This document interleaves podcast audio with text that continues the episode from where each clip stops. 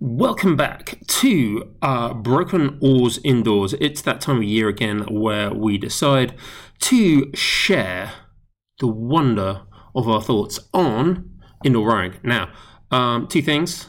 First of all, Aaron isn't with me today because he's not as obsessed with indoor rowing training plans as I am.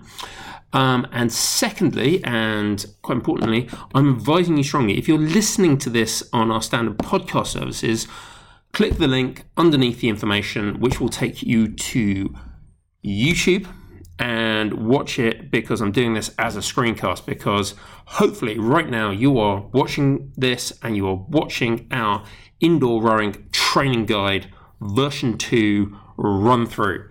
Um, the whole idea of this little series is we're going to be going through what I'm calling the great training programs of our time.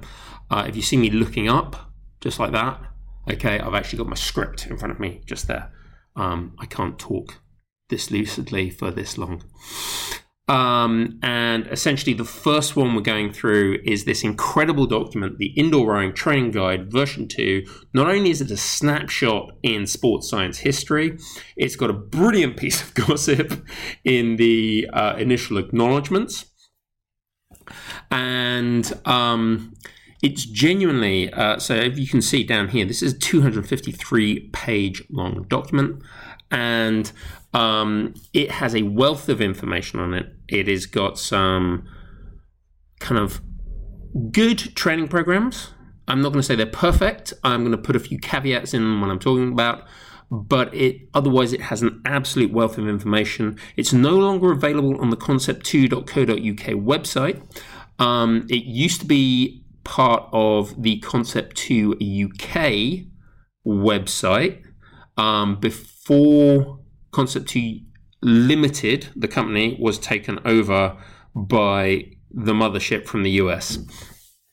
Um, it's essentially it's a brilliant primer into endurance sports science, into uh, periodization of training, um, if you want to create a training program for yourself or others, it's a great place to start if you're new to coaching.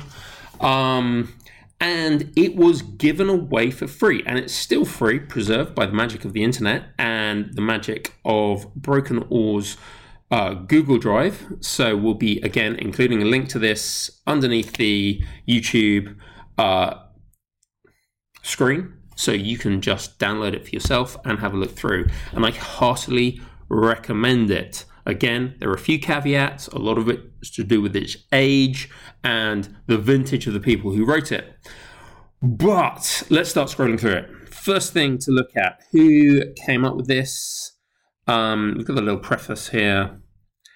Um, here we go. Read that. This is not a substitute for medical advice. Any of the training that you do, get doctor's advice on it. Standard thing. So the two principal authors were Terry O'Neill and Alex Skelton. Terry O'Neill, more or less, has coached the highest level that you possibly can in this country. He was an Olympic rowing coach, an Olympic sculling coach um, back in the 1980s.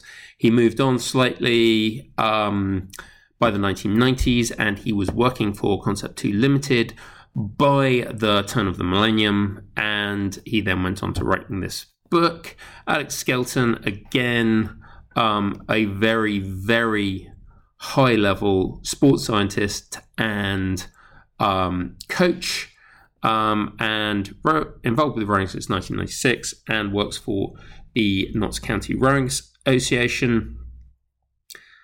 Celia and Keith Atkinson, they've come up with some of the training programs in here, um, both obviously ARA Gold Award, Amateur Rowing Association. This is kind of old. It's important you remember that. This is going back to 2002. This is going back to a time before, this is really important, before we actually came up with the concept of polarized training, which nearly all endurance training is moving towards now. Um, then we've got Jürgen Grobler. Um, now, obviously, Jurgen is the most successful Olympic coach, certainly most successful Olympic rowing coach in the modern era of the Olympics. Um, and this was this was written kind of at the start, and he's written about 15 pages on how he trains athletes, and he's written um, uh, in that we've basically got his weight training plan, which is included. So this is Jurgen Grobler, the most successful Olympic rowing coach of all time, writing down for free how he trains people. Absolutely fantastic. Also, a little bit of gossip here. It turns out the reason that Jurgen Grobler came to the UK to coach rowing is because he was approached by the then Concept 2 Limited, so the UK branch of Concept 2, managing director. So all those people who say ergs don't float, this time Concept 2 created the success. If this is true, Concept 2 essentially is responsible for a large chunk of the success of the British rowing team since 1992. Suck it on the water rowers. Um, Andy Darling, Kurt Jensen. So, look, we've got physiologists, we've got runners, um, we've got Danish physiologists. We'll go into those in a second. We've got nutritionists. So, there's some basic nutrition advice, really good. Uh, we've got a runner. Okay, so um, this is um, this is the guy who's wrote, written the marathon rowing training program. I wouldn't recommend it uh, because I don't want to row a marathon, but it's in there. Um, we've got a sports psychologist with a few. Again, this guy currently sells his time for about like a thousand pounds an hour. If you want to hire Chris Shambrook to give you a psychology lecture and a load of bump to go with it on you know, from his current company, the where is it? Where is it? It's right here.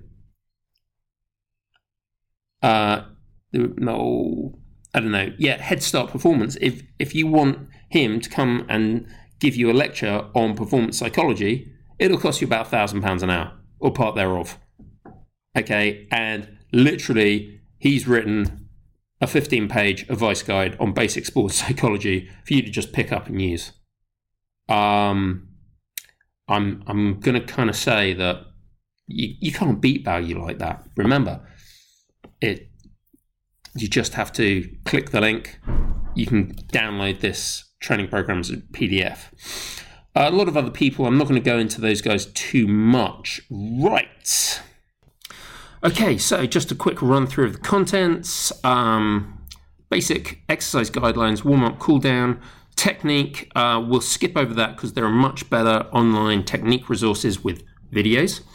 Um, and then we've got physiology, pretty basic, um, but again, it clearly defines things that you're going to hear about all the time as a rower. So, like in terms of heart rate bands, in terms of stroke rates, in terms of the intensity that you're meant to use.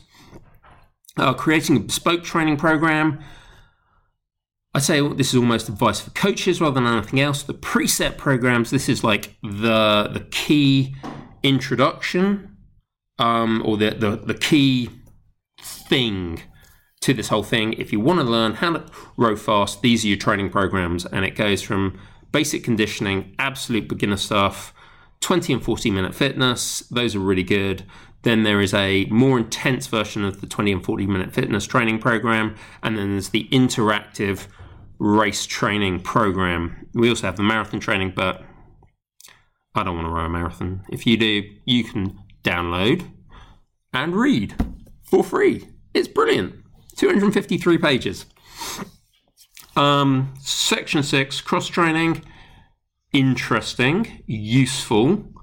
Um, particularly if you're like a, a, rugby coach or a football coach, indoor rowing for games players, indoor rowing for runners, pretty useful. This this is the next most important section here, the weight training. My word. Um, I particularly recommend the alternative weight training method for rowers by Terry O'Neill, but this whole thing is a wealth of information. Obviously, get the advice of a qualified uh, strength and conditioning coach but just going through this, it's it's absolutely outstanding how much you le- learn from this. Whoops, sorry, skip forward a bit. bit on nutrition.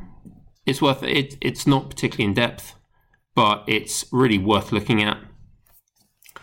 And where are we? Then training considerations. This is brilliant. We're going to go into this. We're going to possibly spend a little bit more detail about it.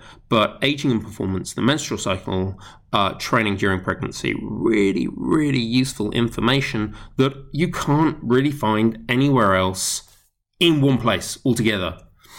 Um, I love this chapter, section 11. Section 12 has got some useful stuff in it. So, without further ado, let's crack on.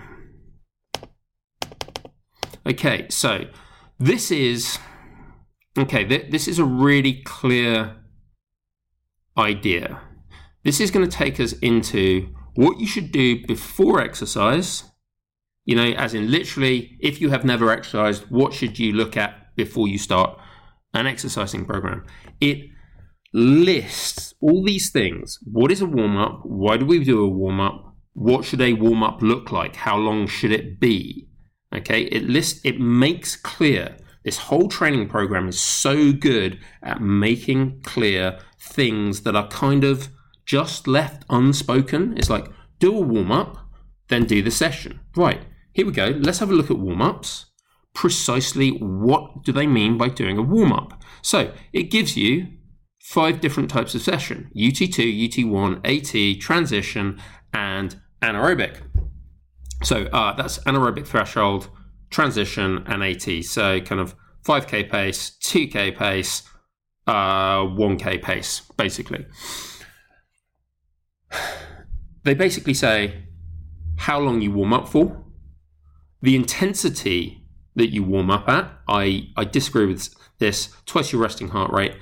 For me, it's closer to two and a half times my resting heart rate. But I think that's kind of Everybody's going to have to work that one out. We'll talk about this whole twice your resting heart rate thing later, but it defines precisely what a warm up and a cool down is. Pre competition warm up. This is basically this is my pre competition warm up. 15 minutes, four high intensity bursts of no more than 10 strokes per burst. There you go. What is a cool down? That's what it is. It tells you. Why do you do it?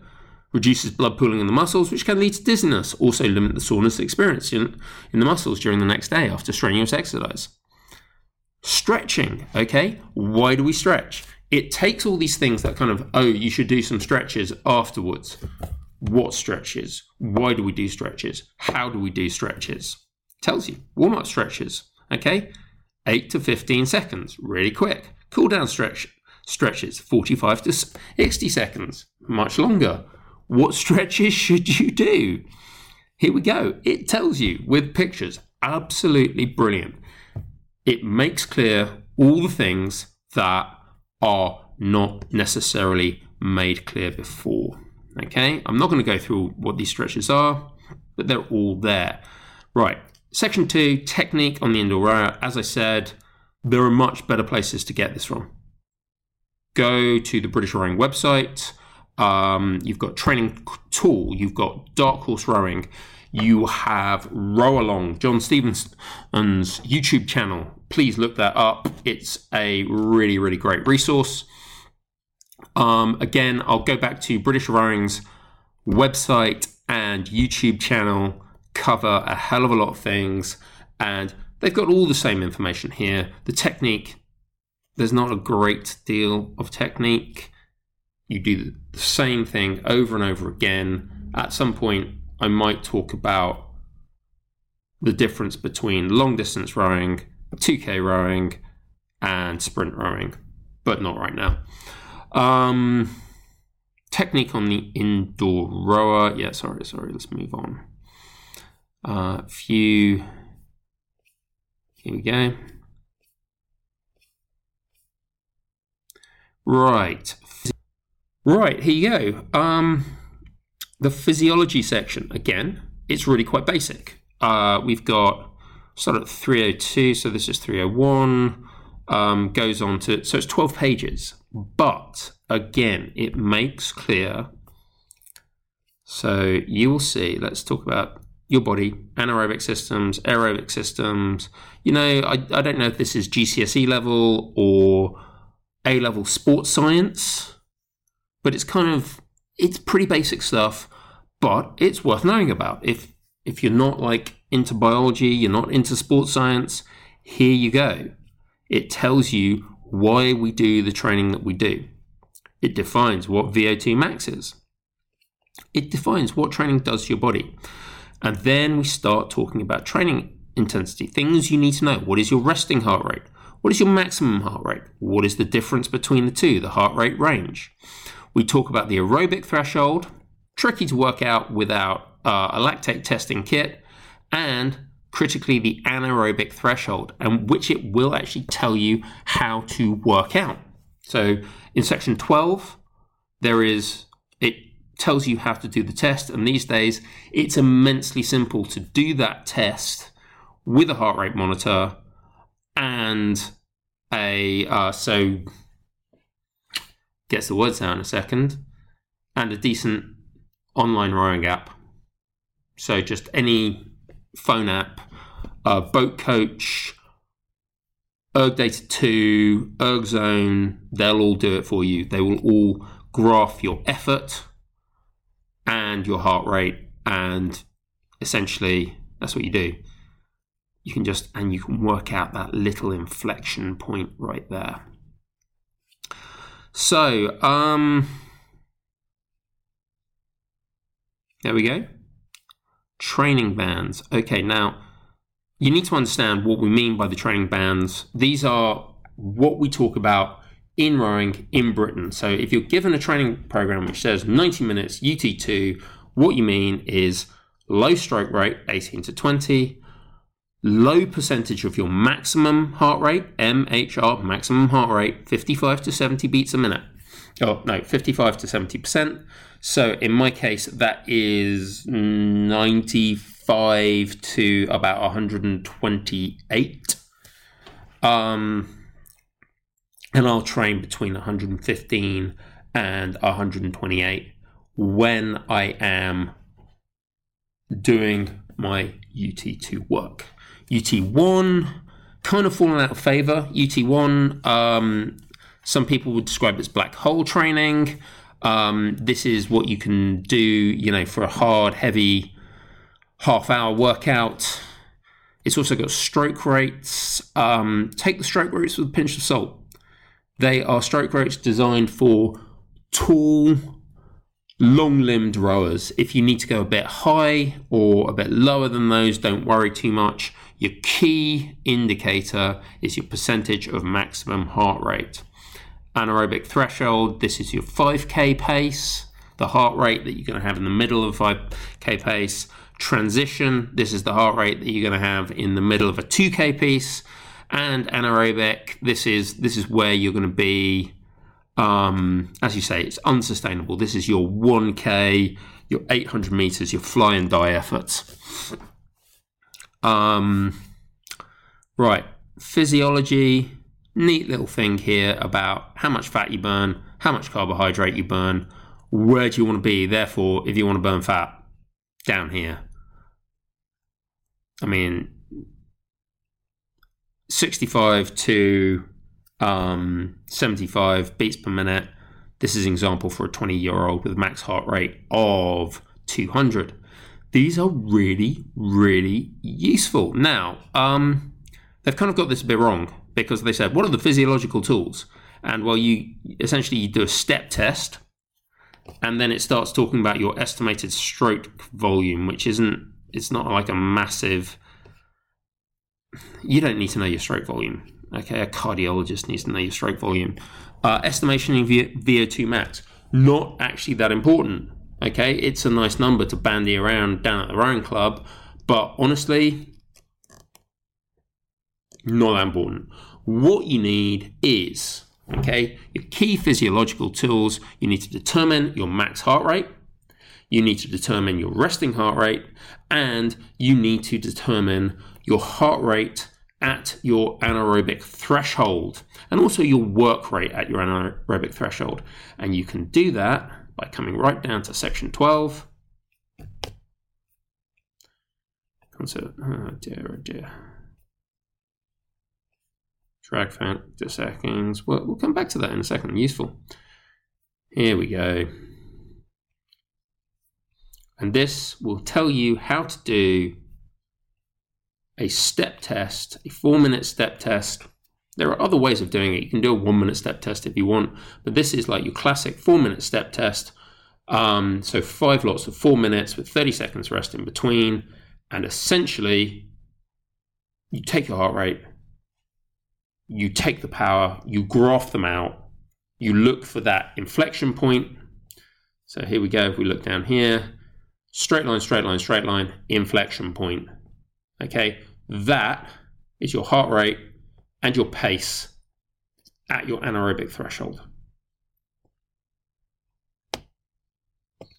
Um, and that is an immensely useful little thing to have. And it's, it's all there. It tells you exactly how you do it. Um, I'm going to say that, okay, this is our drive. Okay, if you find yourself on here, please don't delete all our things, but um, where are we? Here we go. Come down, come down, come down. Dr. Evil's Roaring Library. That's where we store all our interesting little things. Now let's just bring this one back up. Mm-mm. Oh, have I got this completely wrong? Oh, sorry. Here we go.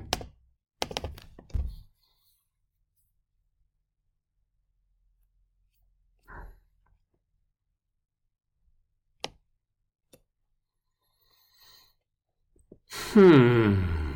Where do we need to be? We need to be section four creating a bespoke training program. Now, I don't think this is massively useful. Um, I think there's interesting information in there. I think it's more for a coach than for a rower or an indoor rower. But the real problem with this, okay, is that again, it's a product of its time. You're creating a bespoke rowing training program that is periodized. So, briefly look at this. Periodization is it's not the fashion. But the idea is that you're going to have a one year long plan and you're going to get to here we go. You're going to have your preparation phase, your pre competition phase, your competition phase, and then a one month break. So essentially, you're going to train for 48 weeks. And in each of these different phases, you're going to have different uh, focuses on your training. So preparation very much endurance training, pre-competitions like building your aerobic base, and competition is sharpening that aerobic base. This is very much not the flavor of the month at the moment. We're looking at polarized training, and this is the great weakness of this. And so, unless you're really interested in this, I'd say skip it. Um, it's really good if you want to make a, a periodized training program. If you're kind of building towards Henley, do this. But otherwise, yeah, I wouldn't say it's the best. Um, again, it gives you this really good base of what is UT2, UT1 AT, transition, and anaerobic work. Then personalizing your program um, I kind of feel that like two pages of this were sort of edited out because it was like it gave away too much of the Danish program. So Kurt Jensen was the Olympic physi- or the physiologist for the Olymp- Danish Olympic rowing team.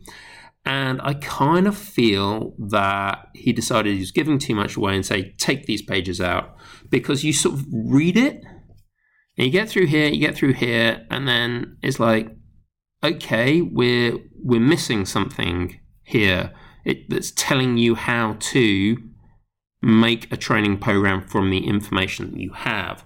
However, one very important thing it does do is give you these five tests, which arguably should be done at key points in the season. Max power output over 10 seconds, anaerobic capacity over 60 seconds, 2000 meter race pace, aerobic capacity, look at that, 30 to 34. You can tell he was dealing with lightweights. Um, endurance over 60 minutes, aerobic capacity over 6,000 meters. I think personally, every rower, even if they don't know precisely what these figures are, should have a very, very good idea of what these figures are. And it doesn't help. You don't have to do it like the Danes do in one week. You can do it over a period of time. You can do a maximum power output test and then just do a nice long row to recover from it pretty much the same with anaerobic capacity over six, 60 seconds. You can then just kind of like, you can just paddle it out for the next half an hour or something. But you should really know this. You should have in your head, but preferably on a piece of paper or on an Excel spreadsheet, this graph. Don't worry about the W6 and W4. Um, here we go. Power, you could have speed, okay? And then you have the amount of time you can sustain that power for. And that's a really, really useful little thing to have. Um, the rest of it, I, I don't know. I feel that there's stuff that he's like kind of taken out. Um, there we go. Then we get to the preset programs. This is the beating heart of this. This tells you these are the training programs that tell you how to row faster for 2000 meters or for a marathon. Again, it's showing its age. I not marathon rowing on the ergo used to be really popular. Now everybody's going for like 500 meters or 5000 meters or something. Um, nobody really wants to do the marathon anymore. And when you look at the training program, you kind of see why. It's a bit boring. But let's just talk through the programs here because I think they're really good.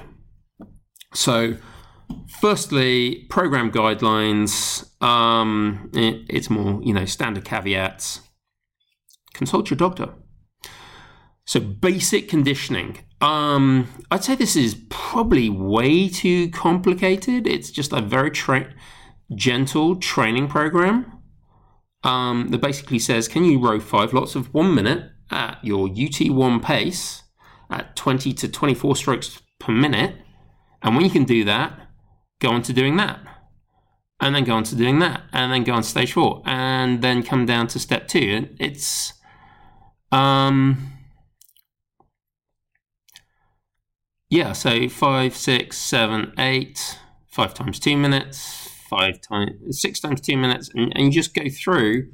And realistically, after what's that, six weeks, you're going to be getting to the point where you can row 20 minutes UT2 until you're just, you know, in one go. It's all good. Um, I think it's it's the explanation is kind of complex. This isn't the best one. But then we get to the 20 minute and 40 minute fitness. Now, these are actually pretty good. Um, 20 minute fitness, these are people with half an hour to spend. You'll spend 20 minutes on rowing machine plus or minus a warm up either side of it. So think of as 30 minute fitness. Um, it tells you how to do this. So table 5.3, here you go, three to five sessions per week. It tells you what sessions to drop out, which will be sessions four and five. So if you don't have time, no, that didn't work, did it? Um, if you don't have time, don't do sessions four and five. Um, and It's a basic fast fitness. Now, it's a rolling fitness program. It doesn't come to a clear concluding point. Now, that has a real advantage for a lot of you guys out there who like to do different sort of events every month that you have to train through, whether that's Romania, whether that's Road Royalty, or any of these things that are springing up all over the place. Um, the different challenges online, or the CTC, um, all things I've done, but having a so essentially what is here is a nine week training program that revolves around you have an endurance phase you have what they're calling development period where you turn your endurance into a power output and then you sharpen that to produce your top end speed. Now again and you do that over nine weeks. And then you repeat. And you try and do each of these sessions a little faster than you did nine weeks ago. Now that i think again it's periodized rather than polarized. It's not the it's not the uh, flavor of the month for how we do endurance training. But please remember endurance training has changed a lot and still seems to be training. So, polarized training may not be the final word in how you're meant to train.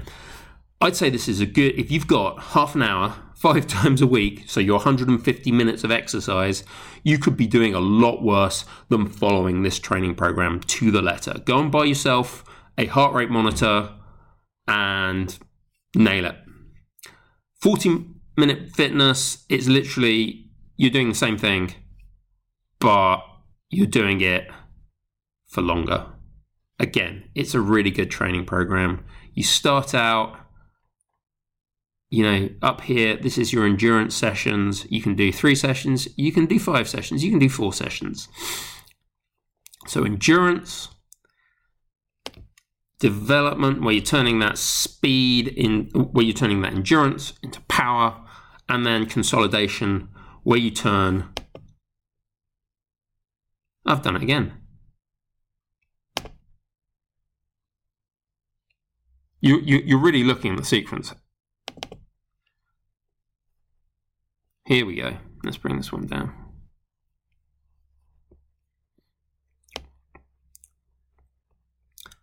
Uh, weight training gone too far. Marathon training. Ugh.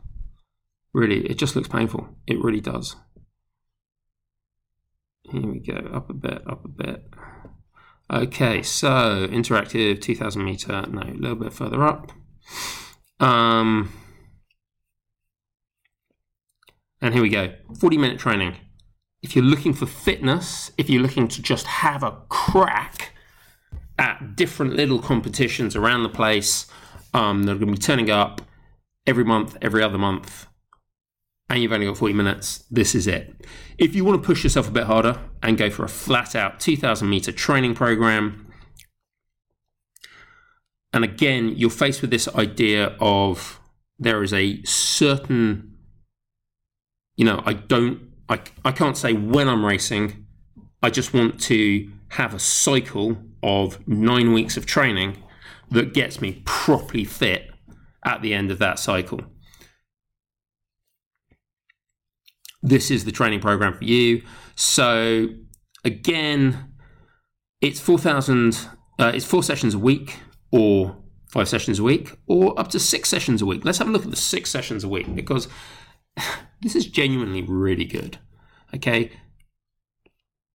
Again, periodize three weeks on endurance. They're calling it pre-competition and competition. I like the I like what they had up here on 40 minute. What is it? They called it development and consolidation. So here we go. It's endurance, first of all. Then you've got turning that endurance into a power output, a sustained power output, and then turning that power output into two kilometer, 2k relevant speed. And to be honest, given the amount of like really kind of short, hard bursts you've got in here, like nine times one minute, 34 strokes a minute. Absolutely brilliant stuff. Right, quick little break there. Just need a glass of water. Um, but yeah, I think this is a really, really good training program. Now, I want to bring something up here this idea of the light, medium, and hard week. This is probably one of the best and most important things about this document for giving you a training plan. You are one thing that I would say that endurance training doesn't really disagree on is the fact that you should vary the volume and intensity of your training every single excuse me every single week so you are cycling through different amounts of intensity and volume so essentially, you can't just sustain a hard week every single week. The idea is this is what is known as your functional overload. And in your light week, you're going to recover from that. So have a look, compare. It's just like 2 times 20 UT1, 20 strokes per minute. 2 times 20 UT1, but at 24 strokes a minute. You're going to do that one harder, faster, and further. 1 times 32, 1 times 30 UT1 at 22 strokes a minute, 4 times 10 UT1 at 24 strokes a minute. So here you can be right at the top end of your UT1 range. Here you're going to be much lower down. You're also going to be doing 40 minutes here, 30 minutes there. One hour here, 30 minutes there. There's a really significant difference.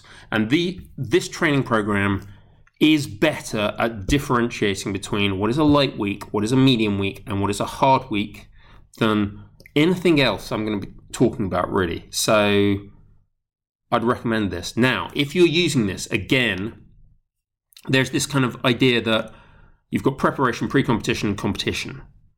You don't have to do it that way. You can go light week from there, medium week from here and hard week from there. And then you can come back to the pre competition, do that one there, and then the medium week from preparation, and then the light week.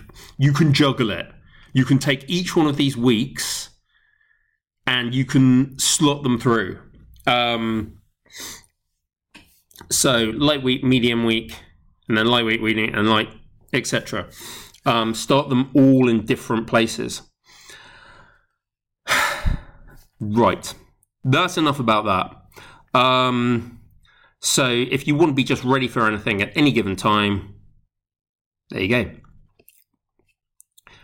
Um, right now, this used to be like uh, essentially the jewel in the crown of the Concept 2 website, which is the interactive 2000 meter training program, where essentially you would put your age, your weight, um, your level of training. So, have you been training five days a week or more for three years? What they call athlete, fit, moderately fit, unfit, or sedentary into machine, and it would spit out a training program. Now, first of all, we come back here. We've been talking about all these kind of like transition and UT1 and AT is in there and all these things. Again, what is so good about this training program is that it takes the mystery out of them. It doesn't say, oh, yeah, UT2 is kind of like, can you hold a conversation while you're, you're paddling? Can you, can you do. Load of cobblers. What you need to be able to do is know how fast should I be rowing, at what stroke rate. This tells you. So these these training pace guides here, they log into this. Now, what we're we going to do? We're just going to zoom in a bit here so we can see this. Right, so for instance, go and row a 2K. Again, the best predictive workout for rowing a 2K is to row a 2K. Um, and let's say we're going to use this one here. We're going to use me, give or take 624. Now, if I'm being given a 30 minute UT2 workout, um, so here we go, here's UT2. What that means, I should be rowing it somewhere between 20 and 22 strokes a minute at 151 or above. UT1, they've given you a stroke rate. It's got to be between 146 and 151. AT, between 140 and 146. Transition, so sorry, anaerobic threshold. Okay, that's the thing you find out the step test. Remember, I showed you the graph. Transition, 30 to 34 strokes a minute. I think that's really high. I'd probably be having that as like 28 to 32, but that's me. I'm very tall and lanky.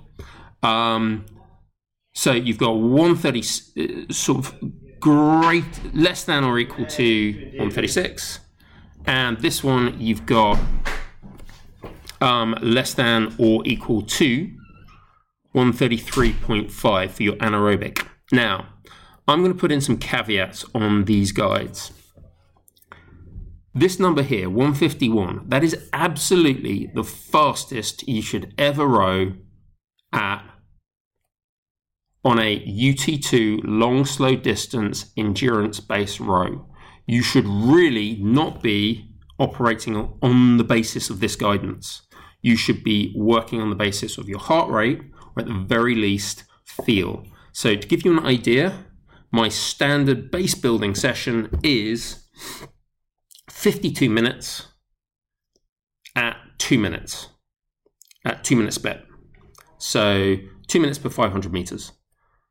In that, I can pretty much stand up off that, and I'm, if I've had the fan on, I'm not actually that sweaty. Okay?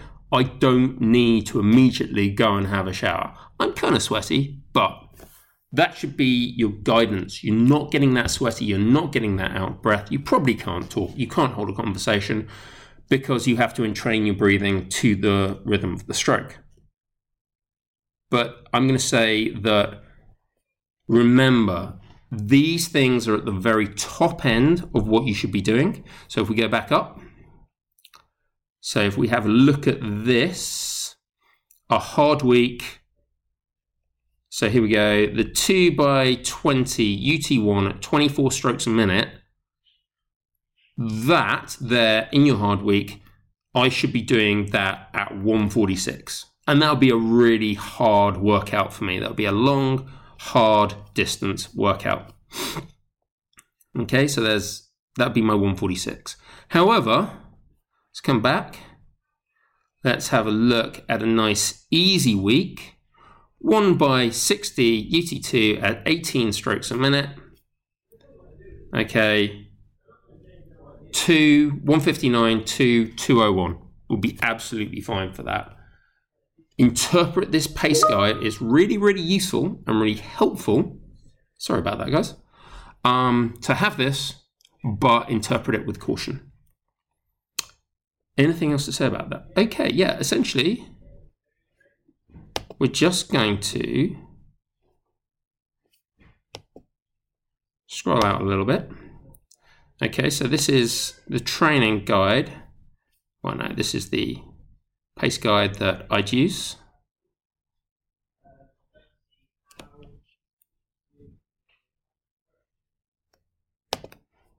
Um, so level four, trained four to six sessions per week.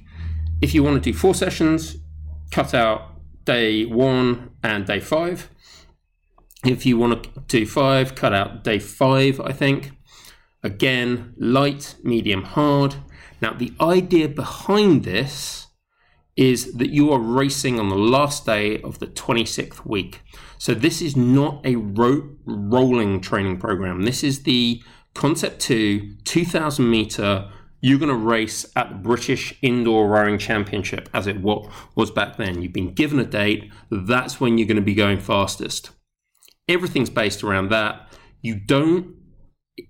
One of the disadvantages of this is not really that easy to adapt the training program to anything outside of that one single goal. you can throw other things in there, that's fine. But realistically, if you're following this, you're not going to be in the best of shape at kind of like week nine to do a 750 meter piece for the CTC. Um, other things to look out for, you've got to remember this is based around the competition and pre competition. So you've got competition starts at 14 to 26 weeks. This is when you start getting the really hard, fast, aggressive stuff coming in. Um, and, the, and that's just going to build all the way through. So look at it. It starts at four by one and a half minutes. AN. Three weeks later, it's six by one and a half minutes. Three weeks later, it's eight by one and a half minutes. Um, come down here, it drops back again. Something else will have built up by that point, and then you know you you just got to go harder and faster and keep going. And then by the time you get into week 25, you're onto some kind of taper. Um, that also means that the first five weeks of this program, let's just bring this up. The first five weeks of this program are very much, if you're going to do a year program, you're just going to be repeating the first five weeks of this program for 20 weeks before this starts, which is not that much fun. Um, it's fairly varied. You know, it's classic winter training here. You've got a lot of UT1, a lot of UT2. Um, you're doing some anaerobic threshold work. That's all good. Again, it's very much a periodized training. You've got your period of time where you're working on your endurance, then you're building power out of that, and that'll be from here down to 14 um, and you start building in more transition work, and then you start building in the anaerobic work 12 weeks beforehand. That, again, this is periodized training, not polarized training. This is kind of out of fashion. Up here for the first, I, I'd say for the first kind of 13 weeks, it's fine. Once you start to get beyond this, once you start to get into your your last 12 weeks of competition, I'd say you're going to be doing a lot more intensity than would be recommended by a modern endurance coach. You you should be doing I'd, I'd replace at least one of these days with like a really long, slow distance. You know, we've got six days and half of them are properly hard. So I would probably on any given week, I'd probably be re- replacing one or two of those with a long, slow distance. Very long, very slow. Here we go, four to five se- sessions a week. Same thing, just smaller. Three, ses- three to four s- sessions a week. You're moderately fit. And here's your sedentary, not exercise regularly in the past 12 months. Just having a crack builds up to a really good level of fitness. Right. Marathon training, going to ignore that. Uh, yeah, we're just going to go through that. It's so much, so much work on this. Right, just reset the zoom there. Keep scrolling down, keep scrolling down. Marathon training, don't need that, don't need that, don't need that.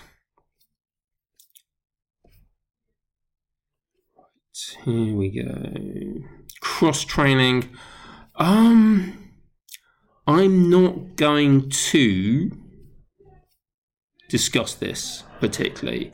Um, if you are a rugby or a football player, I'd say give it a read. It's got some inter- interesting training programs. If you're a runner, give it a read. It's good for your knees. Take a break, train the upper body. Now, this is the one I want to get to because it's absolutely brilliant. This is weight training. Okay, this tells you what movements to do in the gym, how much weight to use, and how to put those movements together into a weight training program for rowing and indoor rowing. It's brilliant. It's for free. Um, so you've got an introduction why we do it, the skill strength connection. Then it just gives you a series of 12 exercises. Excuse me.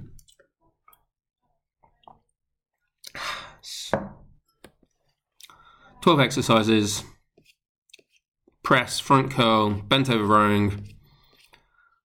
You know, there's a lot here, um, but it's really useful. The jackknife crunch, that's advanced. Um, I think all the normal caveats apply. You should only be doing this with under the instruction of a strength and conditioning coach. Um, you should, you know, never train when ill or anything like that. But here you go. This tells you what how to put all these together over a over a year, basically. Um, general condition, exercise one to ten, maximum strength, strength endurance. It's all there. So when you should do it, transition and competition, early preparation, mid to late preparation, pre and early competition. or you have an alternative weight training method. I used this at the point when I ended up pulling a PB, um, as in my lifetime PB, which I, I do actually associate this training program with that PB. So it's a 24 week rolling it doesn't really matter where you are. If, if you've been doing this for more than 24 weeks, you're going to be keeping the gains one way or another. Um, it tells you how to do all these things, how many circuits. The idea it's endurance weight training, not so much strength weight training. Um, I'm not going to go through it in immense detail the way that I did with the online training program I'm just going to say, look this up, look about out how you do it, and give it a go. Follow it, because I'm I'm going to say the gains are immense. It's really good stuff. Look, it's a loading program. The whole thing is based around a single barbell. Okay, that you can just have in front of you that weighs 20 to 30 kilograms. I'm not elite. Um, and you just do all the exercises, little notes um, about how you do it. And there you go. Weight training for children and adolescents. They kind of say, don't. Um, This circuit is safe for prepubescent children and adolescents. Should be done with little or no weights and focus on being good technique. So hang on, you know, look, two to five kilograms for children, adolescents, five to 15 kilograms. That's barely kind of like an empty one inch bar. So just a little bit of advice there. Jürgen Grobler, he basically tells you how he uh, he trains people. So, um, more or less, Jürgen Grobler's entire training philosophy is summed up in two paragraphs um, with a bit of bit of cross training. Okay, let's go for three paragraphs, um, and that'll that'll win you uh, the Olympics every single time. Passe.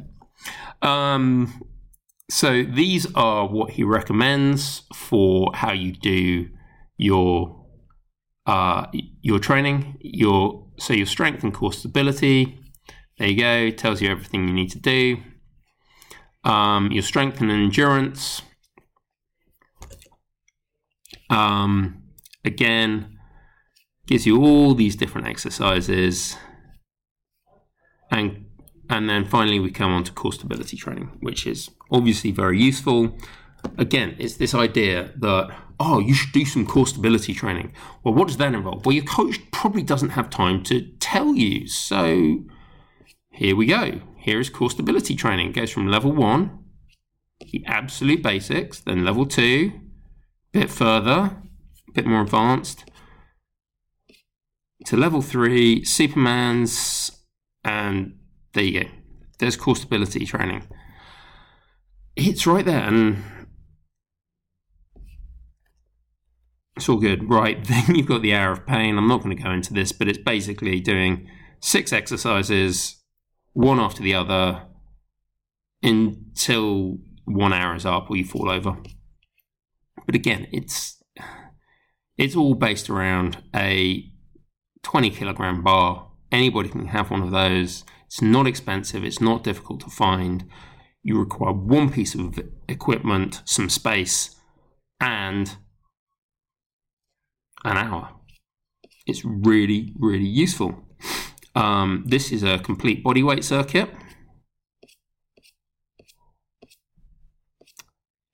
Honestly, this whole thing, one of the most useful things in this whole thing, uh, in this whole training guide, is the weight training section.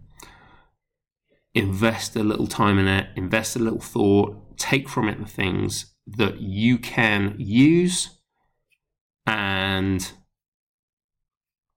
become a better rower. Weight training, nutrition and weight management. Okay, so again, as I said, this is fairly basic, but please bear in mind it's the basics. There's no fad in here. There's no low carb, high fat. There's no Atkins diet. There's no grapefruit diet. There's no liquid diet. This is just fairly sensible by Marjorie T. Hagerman. Fairly sensible advice on what you're going to need as an example of getting of where you get your calories from. It, it's absolutely classic. It's just food pyramid stuff. If you disagree with it, fine. Um, but it's there. It gives you a really clean idea of what you should be eating. Uh, lunch and dinner, snacks, all those things. Protein, there you go. And fat limit cheese consumption. Where do you get your vitamins and minerals from? Fruit and berries and vegetables. Again, right, so here we go. Fluid consumption. It tells you roughly, you know, this has changed slightly. There's some things here, it says drink prior to feeling thirsty. That's changed now. That's definitely changed. So there's some things that you should ignore, but the basic idea of about 600 to 1 liter for every hour of exercise is fine. Don't go over that. Um, Pre race meal again, it's, it's this idea of like, oh, get a good pre race meal, your coach says to you. What does that mean? Well, here, this is what it means half pint of orange juice, one poached egg, two slices of toast with two tablespoons of jam, and half a pint of skim milk. Bosh. Advice on controlling and losing weights. Very simple. Um, these guys I won't go into because this is advice for how to be a lightweight rower. And as we know, I'm a heavyweight supremacist. Now, weight management gives you a nice big nine week, no, 12 week low intensity training program designed to burn fat. Now, some people again would disagree with this. They say you should probably stick more high intensity in there. But if you are looking to lose body fat and you don't have a particularly big aerobic or sporting background, you could do a lot worse than just take on the advice of this training program and run through it for 12 weeks. And if you get to that 90 minutes of UT2 at the end, you're probably going to find that you're a lot slimmer and a lot fitter than you were 12 weeks previously. Right. Sports psychology. Chris Shambrook is a very, very successful sport and performance psychologist. He has his own company. Um, It will cost you a small fortune to hire him. And here he is, who's written. I'm just going to scroll through and find out how many pages he's written. Um, there we go. 13 pages of basic sports psychology for your delectation. He's got two kind of uh, two or three of these little sheets that you can just copy out, which detail psychological training of yourself as a rower. To be honest, it's really, really good stuff. You won't get it for no money anywhere else. You know, it's the standard stuff. Set goals. Here we go. Here we go. Set goals. Make sure your goals are real- realistic, accept a lack of smooth progress, um, measure your progress, and think about what you're doing and review what you're doing. So here we go. Date, start the season, current aims, long term aids, progress so far. Training focus. Where are we at? What are we doing? Are we happy? Uh, concentration tips on the indoor rower. Ideal race plan. Okay, write it down, think about it, create a plan, stick to the plan, execute the plan. There you go. He, he's literally he's giving you this thing to write down your race plan on. It's great. Um, and then you've got a race review system. All these things are just for free, and they're all something that you can take and use if you think it's going to make you a better athlete. So there we go. Right. Now, this one I love training considerations. Excuse me a second. So, what we've got here, first of all, a little bit of stuff about aging and performance. Slightly depressing, certainly for a man of my age. Um, obviously, it gives you advice on how you're meant to deal with this, a positive state of mind. that always helps when you're growing old. Um, but we talk about strength and muscle mass decline. We talk about VO2 max de- decline, sort of like the decline of the cardiovascular system and the respiratory tr- changes. This is all essential for managing your training as you grow older read it, you know? Um, immensely important. Training, performance, and the menstrual cycle. These guys have really put a lot of thought into this. How many training programs have you seen in the past five years where they've given you advice on how to sync your menstrual cycle into your training program? and how, how, how to take that on board. Um, here, and again, this is like really advanced stuff um, that you'd normally only get if you are hiring your own sports doctor. But here you go. It gives you the basics.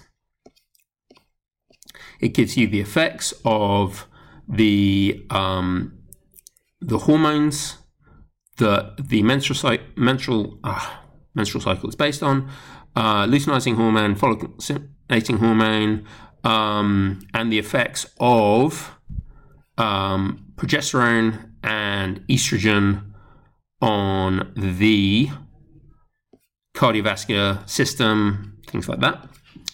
Um, and essentially it gives some advice on manipulation menstrual cycle. I would strongly suggest you only talk about that with an experienced sports doctor. Um, one paragraph is not really enough. There's caveat over. But still interesting starting point. Training during pregnancy. Right so again when was the last time you just had a training guide that talked about, right, how are you going to keep your training going through pregnancy? Um, risks of exercise, um, here we go. General guidelines. Don't change things. Exhaustive exercise should be avo- avoided. Um, lack of clear scientific evidence to rely on high exercise intensities and further research is needed. Well, further research has been done, not least of which by my wife, um, and there are some pretty good guides out there now. Um, coming out through doctors via the General Medical Council and through your health visitor, but they can be found. Um, there you go. Indora. Um, okay, here we go. Important things to discuss. Warning signs. Seek medical advice immediately post delivery. There's a hell of a lot more information on this now than there was back then. Again, my wife collated a lot of it. So, um, this is something to look up, but this is a really good start point. Right, adaptive rowing. They don't they don't say a great deal about this. They just give you an address. I was possibly hoping for more. But okay, section eleven. Love this one. How much time have we got? Stay with me that long. Um, training interruption, illness, injury, holiday. Okay, how to manage these things. So here we go. We've got three circuits. Uh, you've got your bedroom circuit. You've got your body air circuit, which you don't want to do in the bedroom because the people below you will think you're going nuts and call the police because it involves lots of burpees and you've got a lower body circuit, which is lunges, burpees, etc. Um, I think this is, you know, again, this is really useful. Um,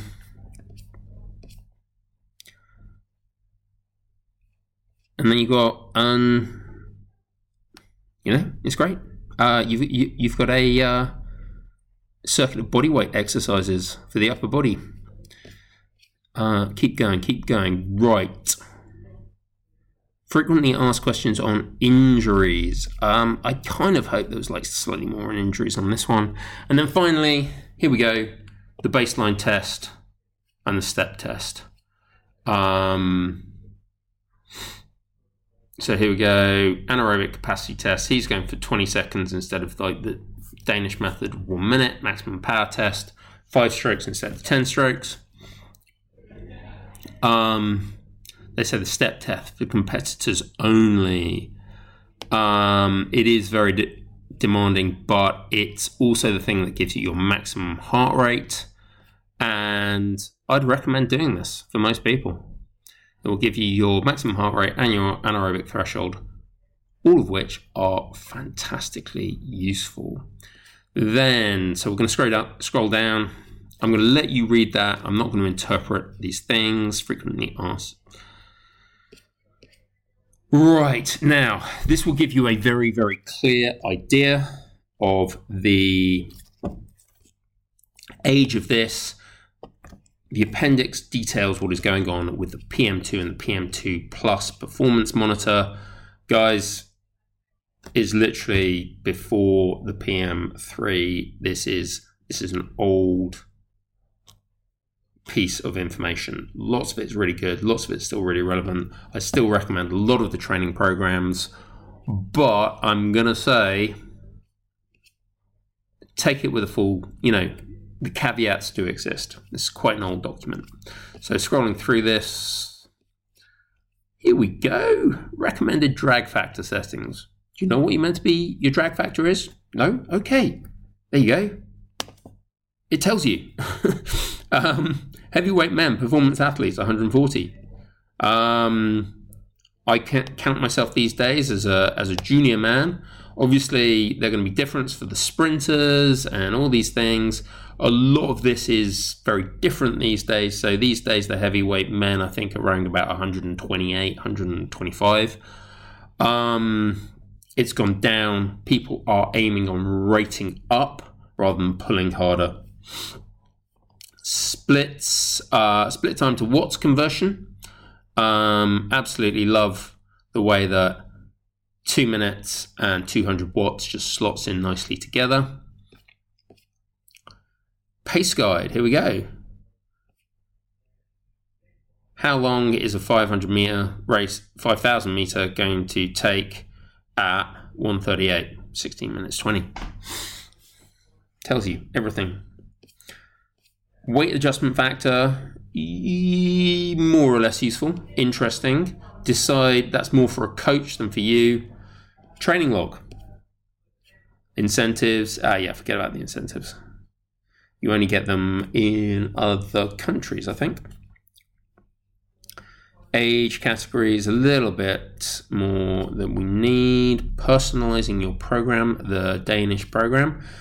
Uh, it's there, but I mean, I don't know. I don't know what you do with it. I don't know how you make a a training program really from that. Uh, content to profile, ideal race plan, race review system. Right, glossary of terms Look, it's got a glossary. And then you, okay, it's got, it's got, here we go, Tudor Bompa, the periodization of training for sports, programs for peak strength in 35 minutes. Um, that's basically an absolute classic of sports science literature. Um, everything is here. A huge amount of time, money, and effort has gone into this. And I would say that I recommend everybody downloads this. The link is attached.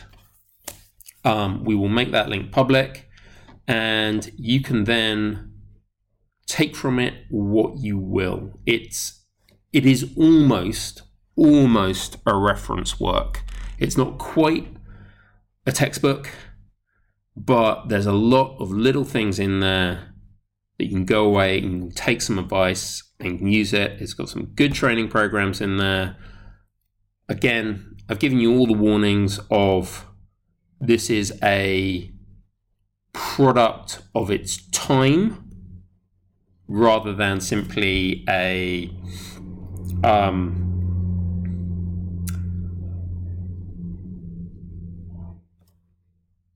I'm sorry, I've completely lost my train of thought. It's a product of its time rather than the latest thing, but I don't know of any free source of information out there that gives you as much in one place. Um, so, yeah, trust this, but verify.